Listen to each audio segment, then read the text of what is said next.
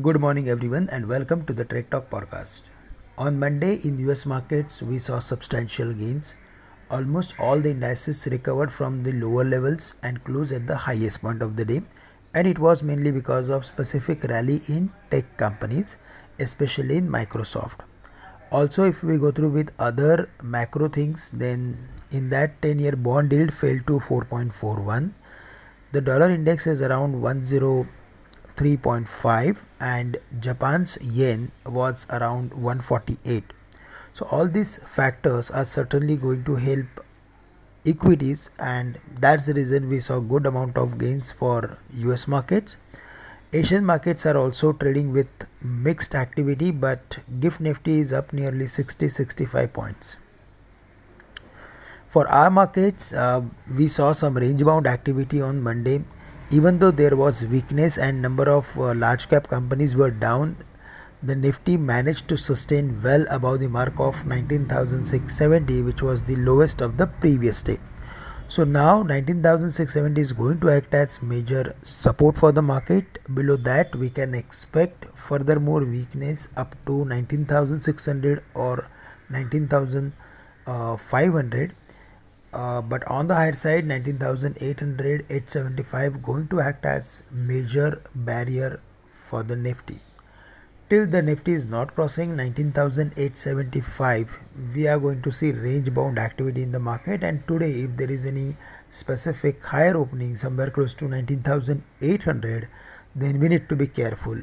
And uh, we should look for taking some position in stocks instead of taking position on the index. Um, for the bank nifty there also uh, we saw um, range bound activity. It was uh, within the range of 43400 which was the lowest level uh, for the bank nifty. And today if we see any uh, dismissal of the same then the chances of hitting 43000 would turn bright but on the high side 43800 850 would be resistance for the bank nifty. And there uh, we may see the bank nifty as number of bank stocks recover towards the end. So there also uh, we are going to keep a close watch. But uh, if we go through with some other stocks and indices then uh, in that uh, specifically tire stocks close at the lowest point of the day. And today because of uh, some rise in the um, crude prices and um, there is like specific news flow on the uh, cut of the uh, production then it is certainly going to impact all these tire companies. In that balkrishna industries closed at the lowest point of the day.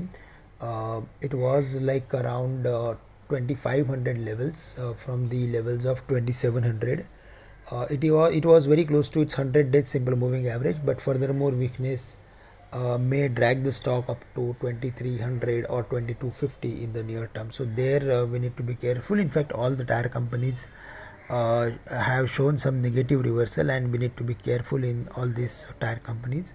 Uh, apart from that uh, adani enterprises was also down and uh, it is like falling gradually but the the supportive part is that it is heading towards its major support zone which is between 2100 and 2000 so there the stock is having excellent support. But otherwise um, if we go through with few gainers then indus tower as well as ncc did well.